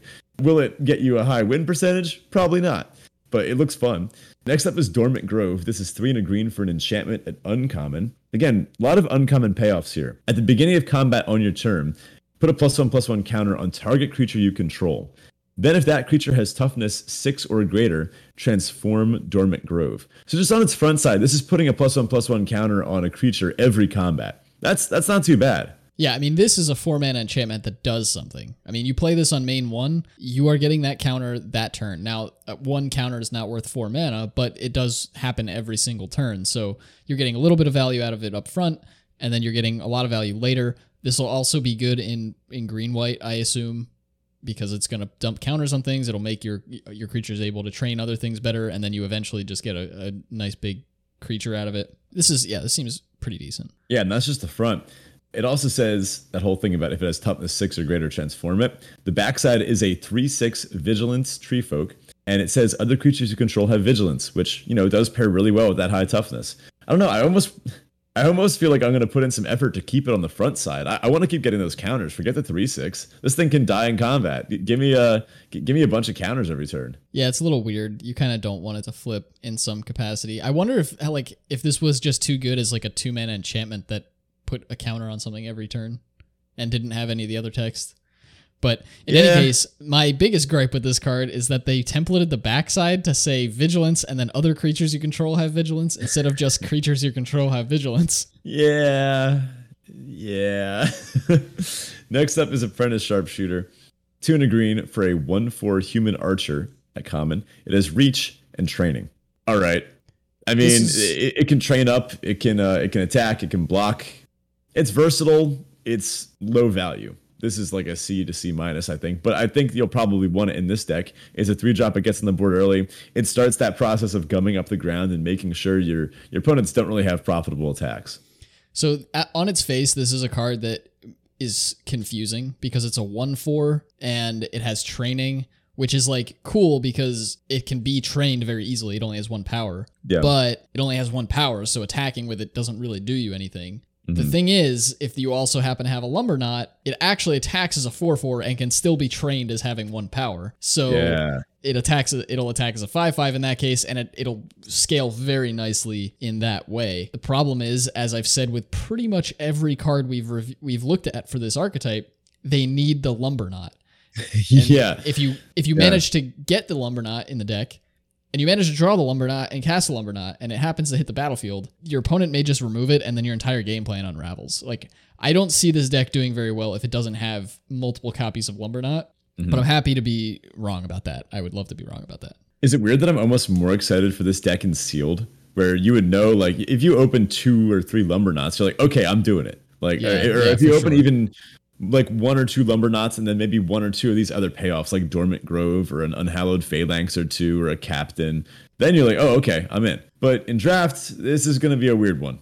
Yeah for sure. I think i mean on the bright side all the stuff is massive so it's going to be hard for your opponents to attack through any of it you may have time to find the lumber Lumberknot before you can like turn on your engines basically and just be like one of those sorts of situations where you're just biding your time defending defending defending defending. All of a sudden uh, you know you, you turn on your weapons and you just go to like start attacking forever. That hopefully will be the case here and and something that we see happen a lot but i'm skeptical our next archetype here is green blue or millipede, as it were. The and actually that's very aptly named. Um, our uncommon here is Vilespawn Spider, the signpost uncommon. It's green blue for a 2-3 spider at uncommon. It has reach. At the beginning of your upkeep, mill a card, and then it has an activated ability of two green blue tap sack it. Create a 1 1 green insect creature token for each creature card in your graveyard activate only as a sorcery. It's a spider that does a spawning. It's, it's, it's a spider, spider spawning. spawning. Yeah. yeah, that's great. Another big gripe here. This is a huge flavor fail. Spiders aren't insects. is that your problem with this card? You're telling me a two mana two three is a you're you're offended by this? I'm offended by the flavor of it. Yeah, it, they should have made know, it like an arachnid creature token or something like think of it this way. It's a spider. It caught a bunch of insects and then when it dies all the insects like scurry out of the web or something no, like no, no, that. no. that's not how that works. Okay okay. In any case it's it's an interesting card. I i like what it has going on. It's obviously overstated and over abilitied for its mana cost typical green blue things. It it the mill thing we'll see right? This card in and of itself doesn't tell us anything about what mill payoffs there are. This is just a mill enabler. And making a bunch of green, like one ones, probably won't do anything. realistically. Like you you you sack this and make like eight one ones, and then your opponent just eats four of them a turn until you don't have any left. Like I don't know what you do with them. I guess I guess you block. Maybe we'll see. I, I, like I like having eight one ones around. This feels like it could do something. Plus, this is kind of it enables itself, right? Eventually, this will get outclassed. It might even be able to attack for a while. Uh, maybe it can even block a spirit or something, keep one of those at bay. And then when it's eventually not useful anymore, yeah, sure, you can cash in and go super wide. Uh, I don't know how well this deck will be able to take advantage of it, but we did see that that other, I guess, one one insect sub theme. Also, isn't this perfect for our cube? It's a spider. Yes. It, it's a kind of like an off theme blue green card. We have a graveyard synergy. So I mentioned spiders is a, a theme in the deck too, and in, in the cube. Yeah, I, I yeah, like this one a lot for our cube. Um, our first card here is Reclusive Taxidermist. This is one and a green for a human druid at uncommon. It's a 1 2, and it gets plus 3 plus 2 as long as there are four or more creature cards in your graveyard. So it'll be a 4 4 at that point. And then it taps to add one of any, add one man of any color. This is a weird card. I, I, mm-hmm. I like it in that it scales well. And it, it, it is a decent payoff for the, the thing that you want to be doing here, right? But this sort of effect on a card that also taps for mana feels weird. Like, not that it's bad, but it just feels weird. Yeah, I believe this has happened once before. I want to say it was Werebear, and it's like a threshold card from a long time ago. I think it gets like plus two, plus two if you have seven or more creature cards in your graveyard, or seven or more cards in your graveyard. I forget the threshold text. I want to say it's seven or more cards in graveyard. But yeah, I like this. Uh, the, some of the biggest problems with mana dorks is that they're not very useful in the late game. This one, you might play on turn two, get to cast a four drop turn three in fact, that makes it pretty great in uh, in werewolves too. And then in the late game, once you traded off a bunch of stuff, this thing is just what a four four for two. Nice. Yeah, it's it's definitely a solid card. Our next card here is Spore Crawler. It's two and a green for a three two fungus at common. When it dies, draw a card. Yeah, I'm here for that. That is uh, just gonna be an auto include in most green decks in this format, and you're gonna be pretty happy about it. Yeah, uh, it pairs decently well with training stuff. You don't mind attacking and trading this thing off to get a counter on one of your stuff. This actually doesn't mind getting exploited either. I mean, it replaces itself immediately. Maybe it's being blanked on the ground. This just seems like a, a nice kind of glue card. It's something that every green deck is going to be pretty happy having just, I don't know, a handful of copies of. Like, do you ever cut this card? It, it's a three mana three two that replaces itself. Yeah, I don't think so. I think you play as many as you can get. Our next card here is Skywarp Skaab. This is three blue blue for a 2 5 zombie Drake at common. It has flying. And when it enters the battlefield, you may exile two creature cards from your graveyard. If you do, draw a card. I am so here for this thing. Five mana, 2 5 flyer. Draws you a card if you need it to. Yes. Yeah, so I, I, have noticed kind of a, a slight sub theme of Skaabs. They tend to interact with the graveyard somehow, whether it's like exiling cards from them, or maybe you have to exile cards from your graveyard as like an additional cost. It makes sense. You're like stitching together this zombie thing, so you, you gotta obviously take some bodies and staple them together in order to, to get this thing going. Uh, I love the art on this; it looks really sick. But yeah, I mean, it's a, a five mana flyer that again replaces itself. We're seeing again really solid intrinsic card advantage to some of these creatures pretty natural that blue green gets that. It, this feels kind of like a value town deck that also has the graveyard interaction, stuff with self mill, things like that. And our last card here for this archetype is Screaming Swarm. This is five in a blue for a 4 4 bird horror at uncommon. It has flying. Whenever you attack with one or more creatures, target player mills that many cards. Then you can pay two in a blue to put it from your graveyard into your library second from the top. So it's a essentially a color shifted bookworm. It doesn't get you any life, but it does put itself back in the deck and uh, it lets you mill. So it's an interesting sort of thing. You you're not unhappy to mill this. In fact, you're actually probably pretty happy to mill this. Mm-hmm counts as a creature card for the Vilespawn Spider. You can get it back later, and it's a, it's a card that you don't want until later in the game anyway. The mill thing, I'm curious if it's going to be feasible to actually mill your opponent out with this, mm. but I don't know. I mean, in the in the say blue white make a million one ones deck when you can oh, attack yeah. with like a ton of stuff and don't care if they die and then they just mill half their deck. I'm looking forward to build that. Mm-hmm. Yeah, it's it's interesting. It's cool that this thing targets players, so maybe you want to mill yourself. There, there's some other like cool self mill payoffs. We didn't put it on here, but there's a five mana millipede, which is where I got the uh, the name for the archetype. Get it like mill millipede. Uh, I think it's like a five mana two two. It comes in with counters on it for each creature in your graveyard. And uh, oh, before that, when it ETBs originally, you you mill yourself for three. So yeah, there's a lot of cool support for self mill. This seems like a, a nice one. This is a finisher that you don't mind if it gets milled. Sometimes that's the problem with these these mill decks. I mean, we, we tend to not really care if we get milled. Statistically, it shouldn't matter too much. But every once in a while, you will mill one of your better cards, one of your better finishers, and you go, shoot, well, now I don't have too many other ways to end the game. That that kind of makes my opponent's removal a little bit better. Listening doesn't actually care if it gets removed or milled. This I don't know, even just as a 4-4 that keeps coming back. That's that's rough. And then the add in the upside of the whole mill stuff looks nice. And it's a flyer with all that going on as well, so it doesn't get blanked on the ground. Ugh, I'm gonna let you take the next one. It's, this this feels like your cup of tea. Sure is. This we are going on to blue red here. Spells galore. Our signpost uncommon here is Wandering Mind. This is one blue red for a 2 1 flying horror at uncommon. When Wandering Mind enters the battlefield, look at the top six cards of your library. You may reveal a non creature, non land card from among them and put it into your hand. Put the rest on the bottom of your library in a random order. I love this sort of thing. I mean, it's a flyer, its power and toughness are largely irrelevant, but six cards is a lot. I mean, that really lets you look at a solid amount of your deck, and you're pretty much always going to hit on this. Like I, I, would be very surprised that a deck playing this card is not going to hit when it ETBs. Mm-hmm. This will often be a three mana two one flyer that puts a uh, that puts a kill spell in your hand. like yeah. That's that's really good. Now this seems like a bit of a weird twist. First of all, the whole non creature thing, uh, rather than just instants and sorceries this almost feels more value driven, I guess, because now it cares about if you're casting enchantments or artifacts or other weird stuff too. I don't know. It, it, feels like it's supported by several of the main mechanics, right? Like, for example, exploit. Uh, you'll have access to the blue exploit card, so you maybe can do some some wacky graveyard stuff. Uh, or of course with disturb, right? Yeah, yeah. I mean that is that is the big thing here that we want to drive home, right? This archetype as a whole, its it spells matter, but its non-creature spells matter. It, doesn't care about instants or sorceries specifically. Most of the cards that care about things that would otherwise care about instants and sorceries care about any non-creature spell, so artifacts, enchantments, and that likely has a lot to do with the all the auras that are floating around in this format. Now, our first card here is Whispering Wizard. This is three and a blue for a three-two human wizard at uncommon.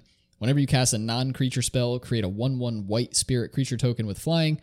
This ability triggers only once each turn. You know, I frankly, I don't care about that. I mean, this card's just good. It's a 4 mana 3 2, makes you a bunch of spirits. I'm happy with this. And again, it's non-creature, not instant or sorcery. Those of you that have played with Murmuring Mystic know that this type of effect is usually better than it looks. That that what part that card in particular was just very tough to kill. It had like five toughness which actually would have made it pretty good in this set.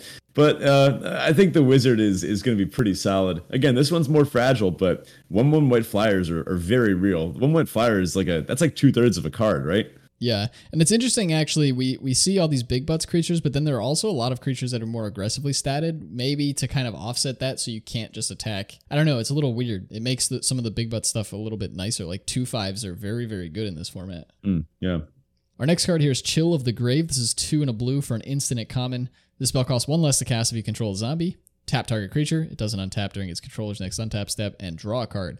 Now, this is essentially what was it called? Chilling Grasp? Yeah, I think so. so. Yeah, something like that. And we were happy to pay three mana for that before now we can just also pay two if we happen to have a zombie like this card's going to be good in pretty much every blue deck very happy to see this in this way i mean it's better if you have a zombie around so you will want to try to find a way to get that this is probably largely going to be seen in the blue black decks but certainly uh, does does fill this role here as well. Yeah, blue seems removal light. Look to cards like this to to actually make sure you can interact with your opponent's board in a in a productive way. Yeah, and it's actually worth mentioning we haven't actually mentioned removal spells at all yet. Typically, one of the black decks will have like a massive like the the, the common removal spell or something listed in the, at this point, and we haven't talked about them. Removal's really light in this format. Yeah, none of them are, are super into the main archetypes. Not like something like Eaten Alive, where it was right. very clearly paired fantastically with with the decay tokens and blue black. In this set, removal is it's just back to kind of being normal removal, I think, and in in some cases it actually feels a little bit light. Yeah. Our next card here is Kessig Flamebreather. This is one in a red for a 1 3 human shaman at common. Whenever you cast a non creature spell, Kessig Flamebreather deals one damage to each opponent. So we've seen this effect a million times. It's good enough to block. Like, this will probably block a handful of three drops. It's definitely going to block a handful of two drops. And it's just going to sit back and deal damage to your opponent. Also, it does say each, so pay attention to that if you're playing Two Headed Giant at pre release. Sometimes these cards underperform. I'm a little more hopeful for this one. This does trigger off of every non creature spell. So you don't have to have that critical mass of instants and sorceries that sometimes other people are fighting over. Now you can pick up some of the non-creature spells as well.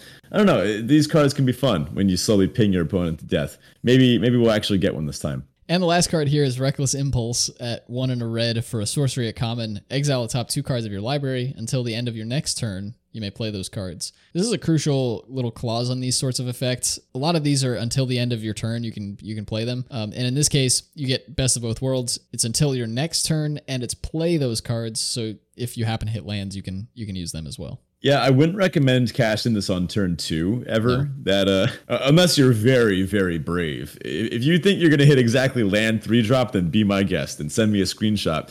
But you know, th- this feels like a really nice late game top deck, especially when your goal is to cast a bunch of non creature spells. This will be a non creature spell, and then find you maybe some more non creature spells. All right, this next one's for you. Uh, I'll leave this one to you. oh yeah, I like this one. This is a, a fun twist on our usual Boros. This is a dance for two. We're going to start off with my, my buddy here, Markov Waltzer, who looks, you know, like a, a, pretty dashing guy. Looks like he's ready to dance. Two red white for a 1 3 vampire at uncommon with flying and haste. At the beginning of combat on your turn, up to two target creatures you control each get plus one plus zero until end of turn. So this thing by itself, if you just play it on an empty board, uh, it targets itself. So this can be a two red white for a uh, a two three flying haste. Now you don't actually have to target this at all. This thing has flying and haste by itself, but you could give up to two other target creatures. You could just give like your your two drop and your three drop, both one O until end of turn. Now this this pairs with some some interesting stuff. Of course, counters in white the vampires attacking in red, or not counters, uh, training itself. This could help like a, a, creature maybe train another creature that otherwise wasn't going to, and you get a lot of control over that. So that's a, a cool little overlap. This also hints at a, a bit of a weird twist on red white, which is the two creatures attacking sub theme. I'm interpreting this as like a dance sub theme because a lot of the cards like show dancing on them, or, or, you know, I guess the white ones more just show humans just smashing things, but the red ones show vampires engaged in dancing. So I thought that was pretty cute and uh, some some pretty fun flavor having two people dance and, and attack together. I like it. Let's start off with Alluring Suitor. This is two in a red for a 2 3 vampire. When you attack with exactly two creatures, transform Alluring Suitor. Looks like he's asking, may I have this dance? On the back, Deadly Dancer. It's a 3 3 vampire with trample. When this creature transforms into Deadly Dancer, add red red. Until end of turn, you don't lose this mana as steps and phases end. It has the activated ability, red red.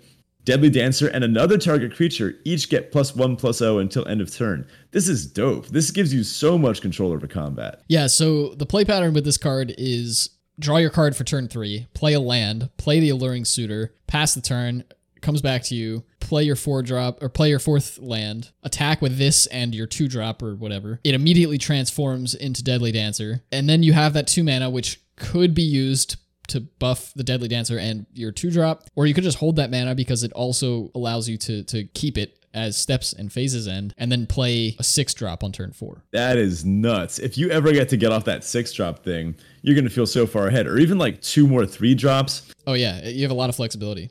If your opponent makes some like maybe poor blocks, you can just activate that ability to get that two power split among two creatures. And then I don't know, it's turn four, right? If you have two mountains available, you can even pump it again to to get four total power on this. And then we play a two drop afterwards. Like this is a, this is a dope card. I'm excited to try this one out. Now again, it's an awful blocker. That's clearly not what what you're supposed to do with this thing. But if you're trying to be aggressive, this card looks awesome. Now, who might our our friendly vampire friend be uh, dancing with? I'm willing to bet it's probably Bloodpetal Celebrant, which is one in red for a 2 1 vampire at common. It is first strike as long as it's attacking. When it dies, create a blood token. Sweet. I mean, this pairs so well. Like, doesn't this curve out just work nicely? It has oh, yeah. first strike when it's attacking, so that uh, that additional power will just get put onto the first strike creature, which means basically nothing can block it. That threat of activation is even bigger then. And even if your deadly dancer trades off and you play like a like a five drop or a six drop after, and then you got in for like four first strike damage, this is a really brutal start. I don't even know if the high toughnesses in this set will be able to keep up. Yeah, that that's a really fast, nasty punch. Excited to get that to happen a few times.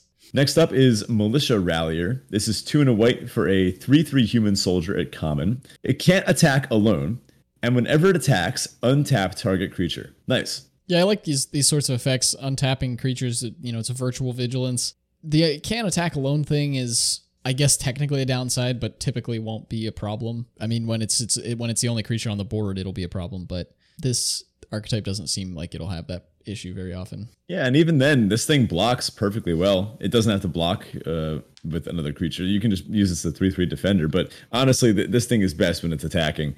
Uh, and that, like you said, that cool little vigilance thing, or maybe you get to untap some some cool activated ability or, or whatever. So again, speaking of other creatures that are good at attacking, Estwald Shieldbasher. That's three and a white for a four-two human soldier at common. When it attacks, you may pay one.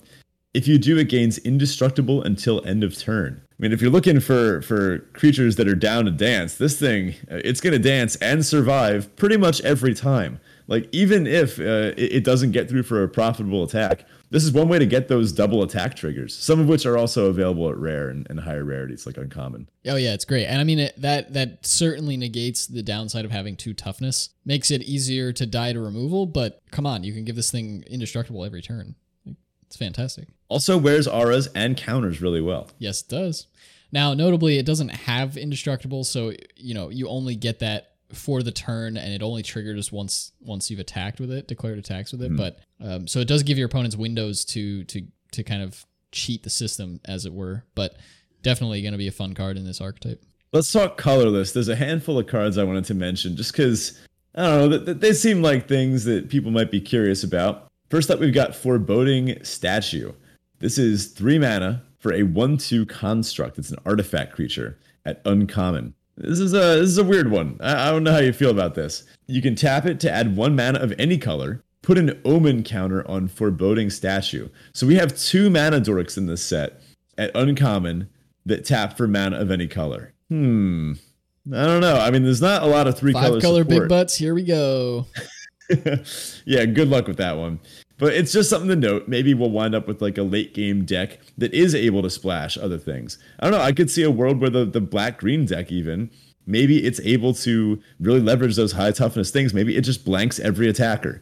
And it, it makes it such that they can splash these ridiculous bombs in the late game thanks to mana fixing like this that they know they have time to draw. But anyway, uh, at the beginning of your end step, if there are three or more omen counters on Foreboding Statue, untap it, then transform it. On the back, it becomes Forsaken Thresher, which looks pretty sweet. At the beginning of your pre combat main phase, add one mana of any color. It's a 5 5. Yeah, seems fine. I don't think the card's exceptional in any real capacity, but it does play a role in those decks that are trying to get splashes going.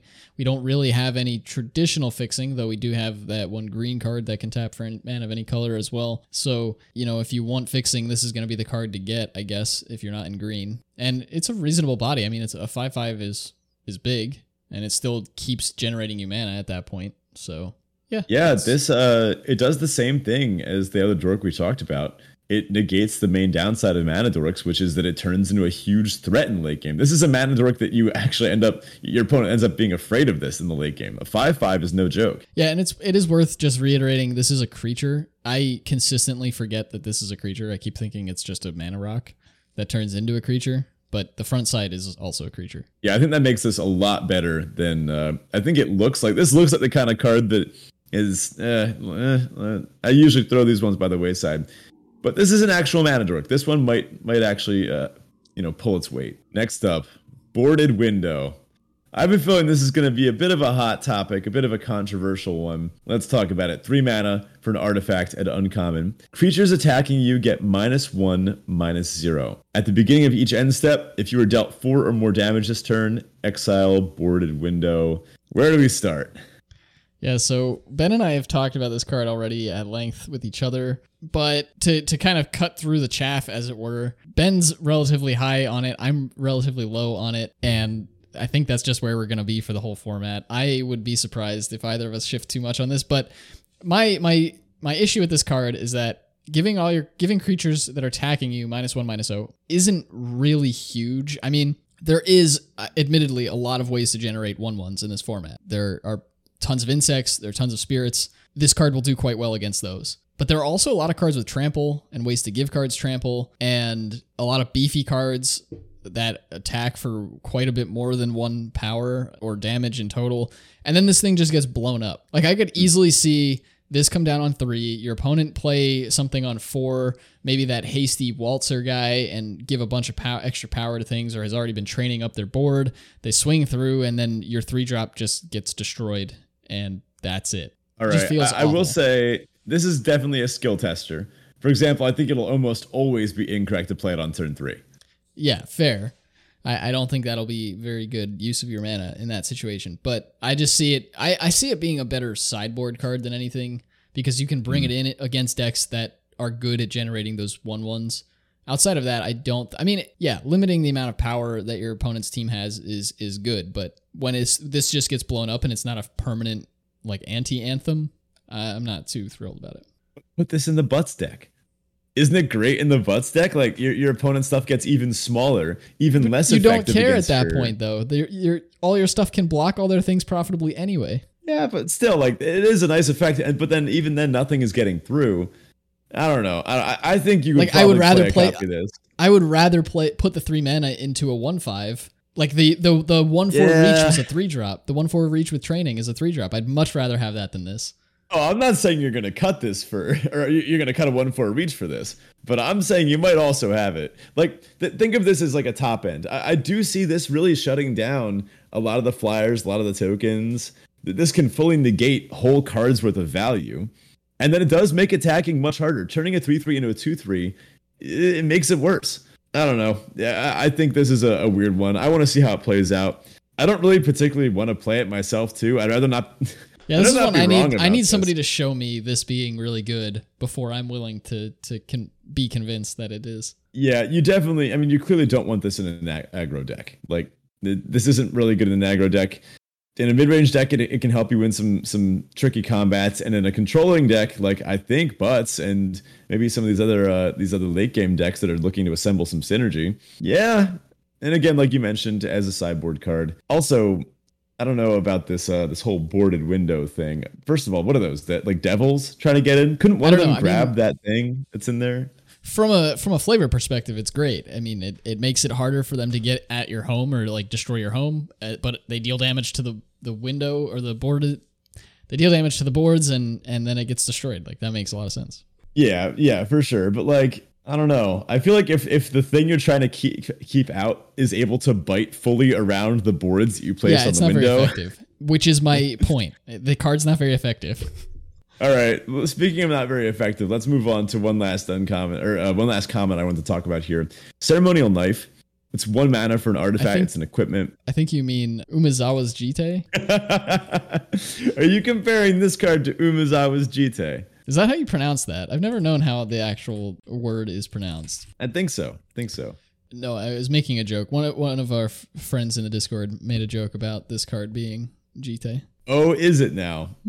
Uh, I don't know about that. Not so much. Not so, So much. it's uh it gets plus one plus O. Uh, sorry, equipped creature gets plus one plus O and has whenever this creature deals combat damage, create a blood token, and it has equipped for two. I mean, I just think you're gonna have better ways to make blood. You don't. You don't need this. this is a repeated outlet. I think Yeah. it's just plus one plus O feels so minimal in this format, especially when there's all these huge toughness things like werewolves and the black green stuff. Uh, it'll get you one no matter Like- what, even if you just ram your creature in, and it could give something in your hand cycling. But like this just feels like a bit of a mess. Like, would you pay two mana for a card that said make a blood token? Like, just one card that was two mana, make a blood token. No, definitely not. This is essentially that. You just get to cast it every turn, Yeah. Uh, and you might have to throw Yeah. away creatures. yeah, uh, you're starting to swing me now. It's starting to sound a little, little better, but no, uh, no, I'm trying to say it's bad. I'm trying to say it's really bad. Yeah, I think you're starting to argue me the other direction. I'm like, ooh, if I'm getting a blood token every turn, that could be a fun payoff. I mean, sometimes you will put this in like a super heavy blood payoff deck, right? If you can put this in a deck that has the uh, the, the the black vampire that attacks, uh, the blood crazed socialite, if you put this on wedding security and just get to like draw a card every turn when it deals damage, then you've really assembled something. Maybe put a copy of this in a deck if you have a ton of those ways to really get value off blood. But otherwise, I, I don't think you should try this one out. I think I'd rather be wrong about this one, and I feel like I'm not missing out on much. All right, let's get into our top commons here. First up, we've got white.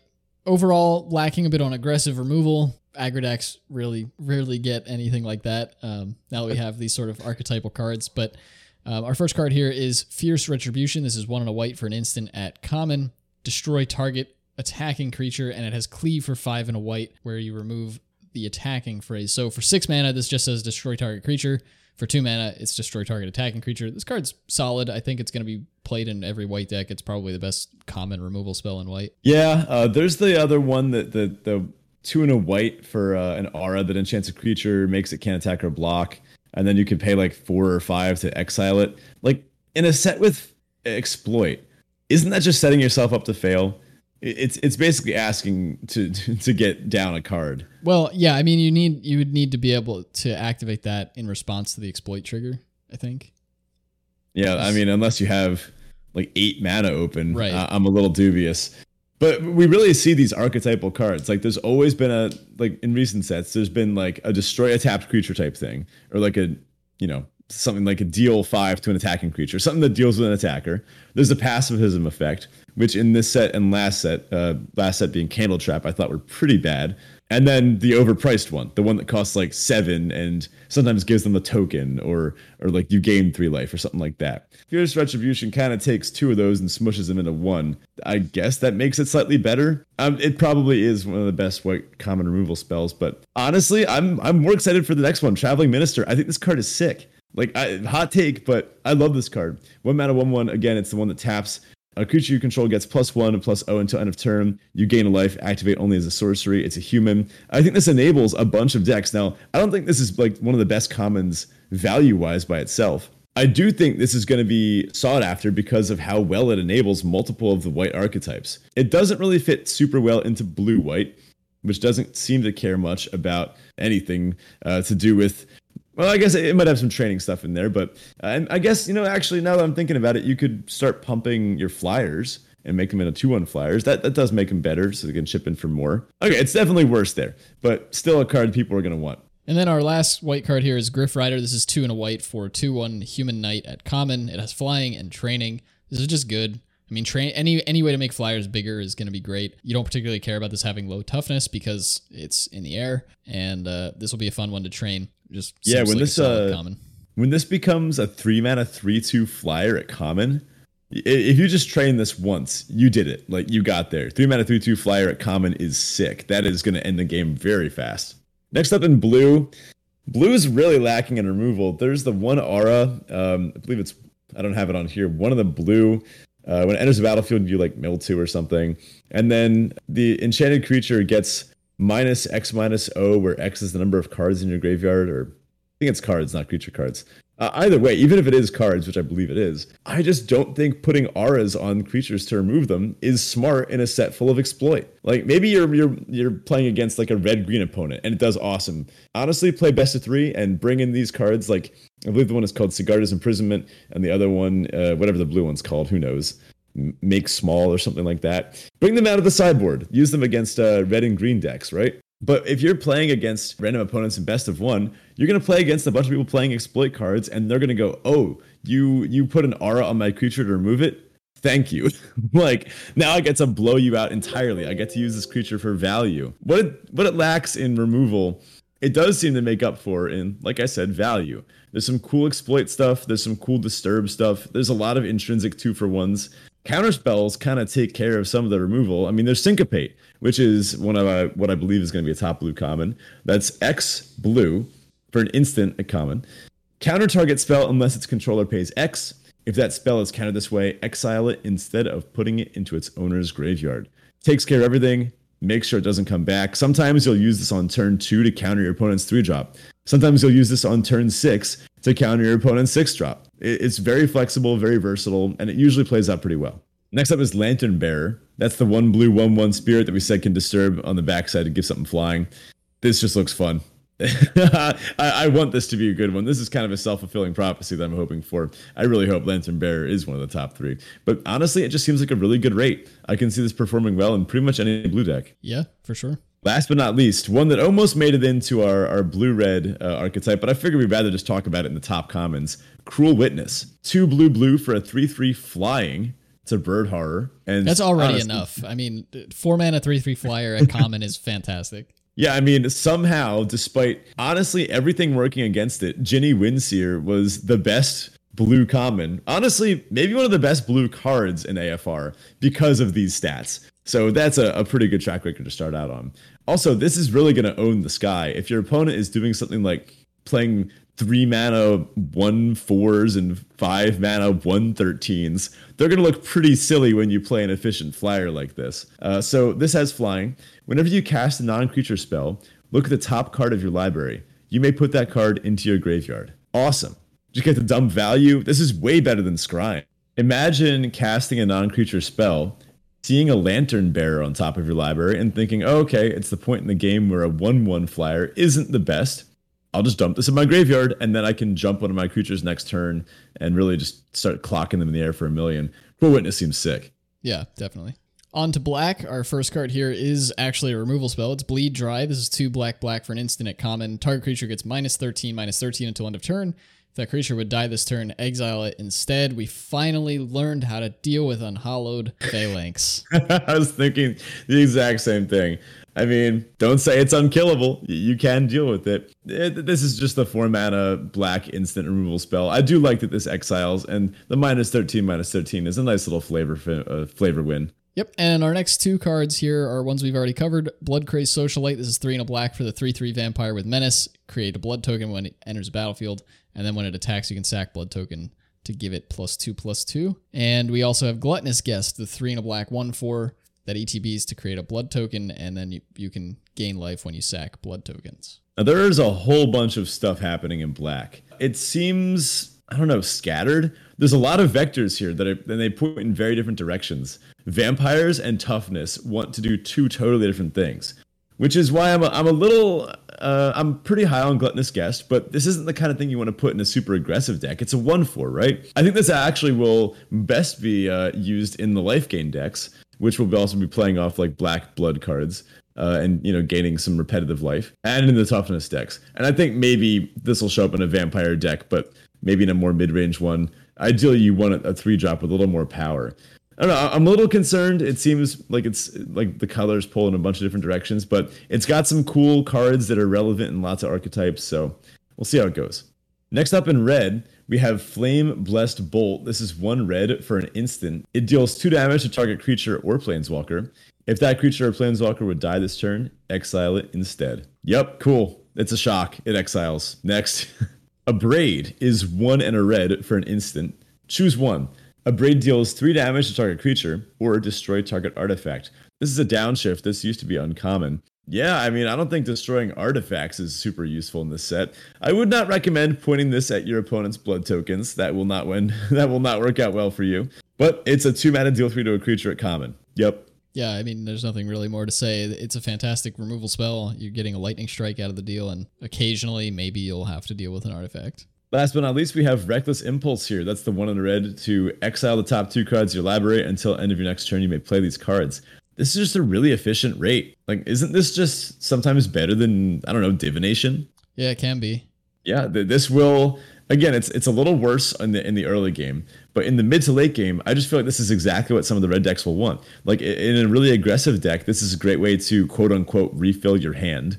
So something like red green or uh, or red white might want this.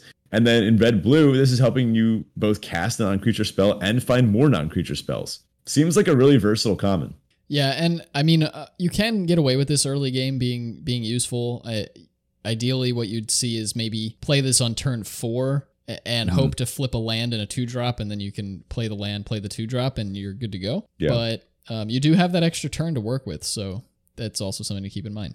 Yeah, that means that even if you flip two lands off of this, it's not the worst thing in the world. You get to play one the turn you cast it, and then one the next turn. And then, you know, sometimes it'll feel bad, but just think those were two lands that you were going to draw otherwise. Yeah, that really is the worst case. So red is leveraging the spells theme a little bit, but the lack of a festival crasher type card feels like a little bit of a problem to me. I don't know. It, it wants to be aggressive, but this this blue red spells deck in particular, I just feel like there should have been a, a festival crash or something similar to that, uh, that that triggered off of all non creature spells.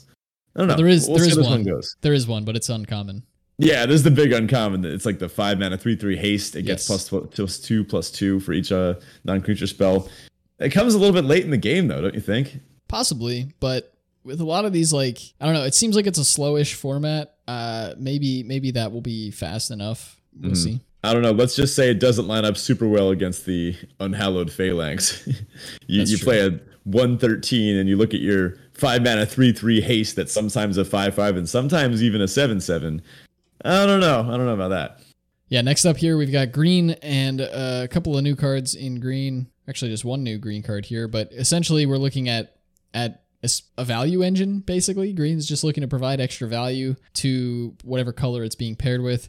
Our first card here is Spore Crawler. That's the 3 2 for 3 at common, dies into a card. We also have Wolf Strike, which is a 3 mana, a 2 and 0 green instant at common. Target creature you control gets plus 2 plus 0 until end of turn if it's night. Then it deals damage equal to its power to target creature you don't control. So a nice little punch card here that does also provide the ability to buff your creatures. Now this is one you won't want to play very often in your black green decks because it, it does actually Yeah. deal its power. Uh, you're not getting around that, regardless of how many Lumberknots you have. And our last green card here is Rural Recruit. That's the four mana one one that ETBs to create a three one green boar, and also has training. So, one one question about this: What is happening in the art for Spore Crawler? I've been staring at this card for a long time now, and it's clearly a fungus. I get that; like it looks like a fungus, but like, is it on something? Is it consuming something?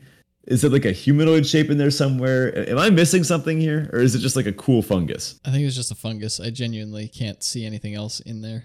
The flavor text says, "Remember to come back in a few years when the fungus has died off. Then we'll see what's in the chest. It, is there like a treasure chest in there somewhere? I, I feel like I'm missing something." Maybe that'll come out with the story. We'll figure that out. Old Rutstein's got to have his own story, right? Oh, he absolutely will. So anyway, you got any final thoughts on the format? What cards are you excited to play with? What are you excited to try out? Blue White Spirits, man. Let's do it. Oh yeah. Blue White Spirits, big butts, and and less so spells this time around. The spells theme seems less. In, I mean, it's more interesting in that you can do the non-creature thing. It doesn't care about instant sorceries, but it's a little less inspired in terms of what you can do with it. But yeah, Blue White sounds awesome. I'm excited to actually see if enchantments is a thing that works. And we can like have auras be a thing in limited and be like decent cards in limited. Otherwise, I'm curious to see if werewolves kind of make it in some capacity. Vampires seem like they actually will be playable. I, I'm pretty pretty excited to see how that works out. But yeah, blue white's got me got me most excited. I mean, if there ever was a way to make auras work as a theme in limited, it would be this, right? Like I adding them so. as just extra, like stapled on cards to already solid cards. Uh, I, I like uh, I like this set as kind of a variation on the themes of Innistrad. We're getting some slightly different vectors. It's like they took every direction and they just kind of they just angled it a little bit to, to one side. They they adjusted things. So now blue white, it's still this this cool spirits disturb thing, still interacting with the graveyard and one one flyers. But now it has this, like you said, this cool aura sub theme. I like the addition of exploit. It's a really fun mechanic to play with. I love green white humans. I love tribal. I love counters, and I'm really probably personally most excited to just to just slam that paladin over and over again because I don't know.